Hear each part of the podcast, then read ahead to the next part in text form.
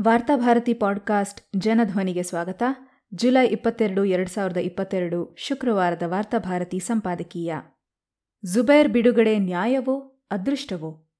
ಭಾರತದ ದಂಡ ಸಂಹಿತೆಯ ದೃಷ್ಟಿಯಿಂದ ಯಾವ ತಪ್ಪನ್ನು ಮಾಡದಿದ್ದರೂ, ಆಳುವ ಸರಕಾರದ ಮತ್ತು ಪಕ್ಷ ಪರಿವಾರದ ಸುಳ್ಳುಗಳನ್ನು ಬಯಲು ಮಾಡಿದ ಏಕೈಕ ತಪ್ಪಿಗೆ ಇಪ್ಪತ್ತ ಮೂರು ದಿನಗಳ ಜೈಲು ಶಿಕ್ಷೆ ಅನುಭವಿಸಿದ ಮೊಹಮ್ಮದ್ ಝುಬೈರ್ ಮೊನ್ನೆ ಜೈಲಿನಿಂದ ಬಿಡುಗಡೆಯಾಗಿದ್ದಾರೆ.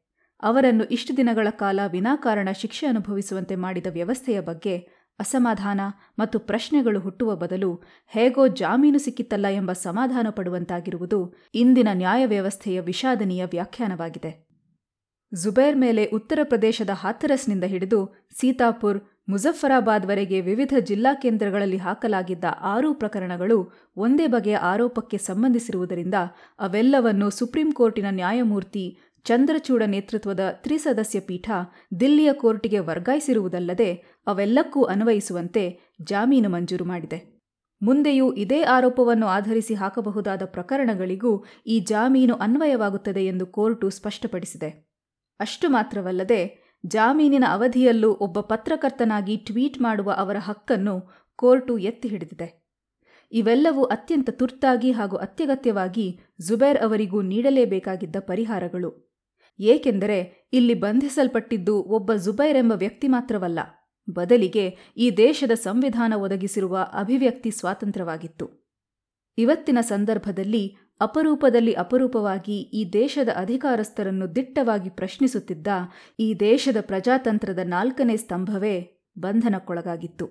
ಆದರೆ ಒಂದು ದಿನವೂ ಒಬ್ಬ ನಿರಪರಾಧಿ ಜೈಲಿನಲ್ಲಿರಬಾರದು ಎಂದು ನಮ್ಮ ಉನ್ನತ ನ್ಯಾಯಾಲಯಗಳು ಘೋಷಿಸುತ್ತಿರುತ್ತವೆ.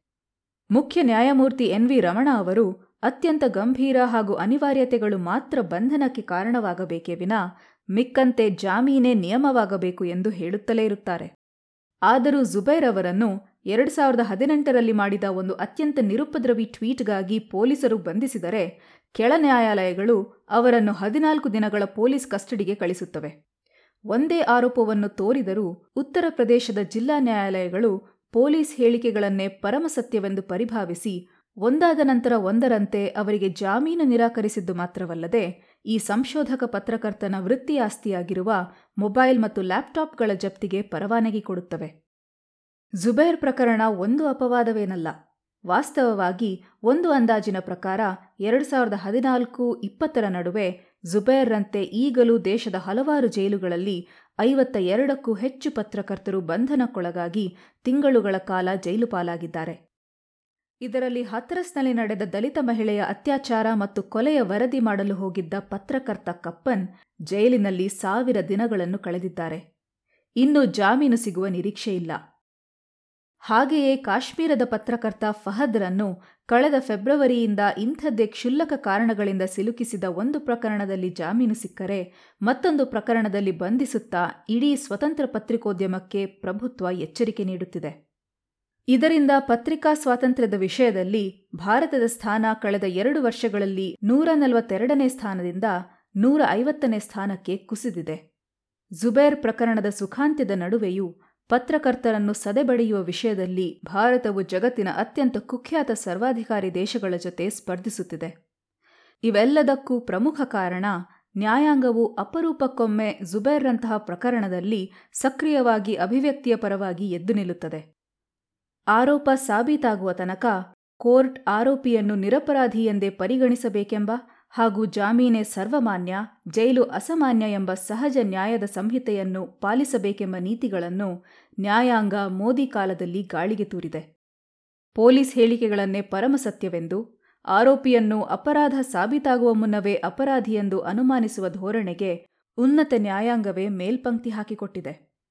ಸುಪ್ರೀಂ ಕೋರ್ಟಿನ ನ್ಯಾಯಮೂರ್ತಿ ಖನ್ವಿಲ್ಕರ್ ನೇತೃತ್ವದ ನ್ಯಾಯಪೀಠವಂತೂ ಎರಡು ಸಾವಿರದ ಹತ್ತೊಂಬತ್ತರಲ್ಲಿ ಯುಎಪಿಎ ಪ್ರಕರಣಗಳಲ್ಲಿ ಚಾರ್ಜ್ ಶೀಟ್ ದಾಖಲಾದ ನಂತರವೂ ಆರೋಪಿಗೆ ಜಾಮೀನು ಕೊಡುವುದು ಕಡ್ಡಾಯವೇನಲ್ಲ ಎಂಬ ತೀರ್ಪನ್ನಿತ್ತಿದೆ.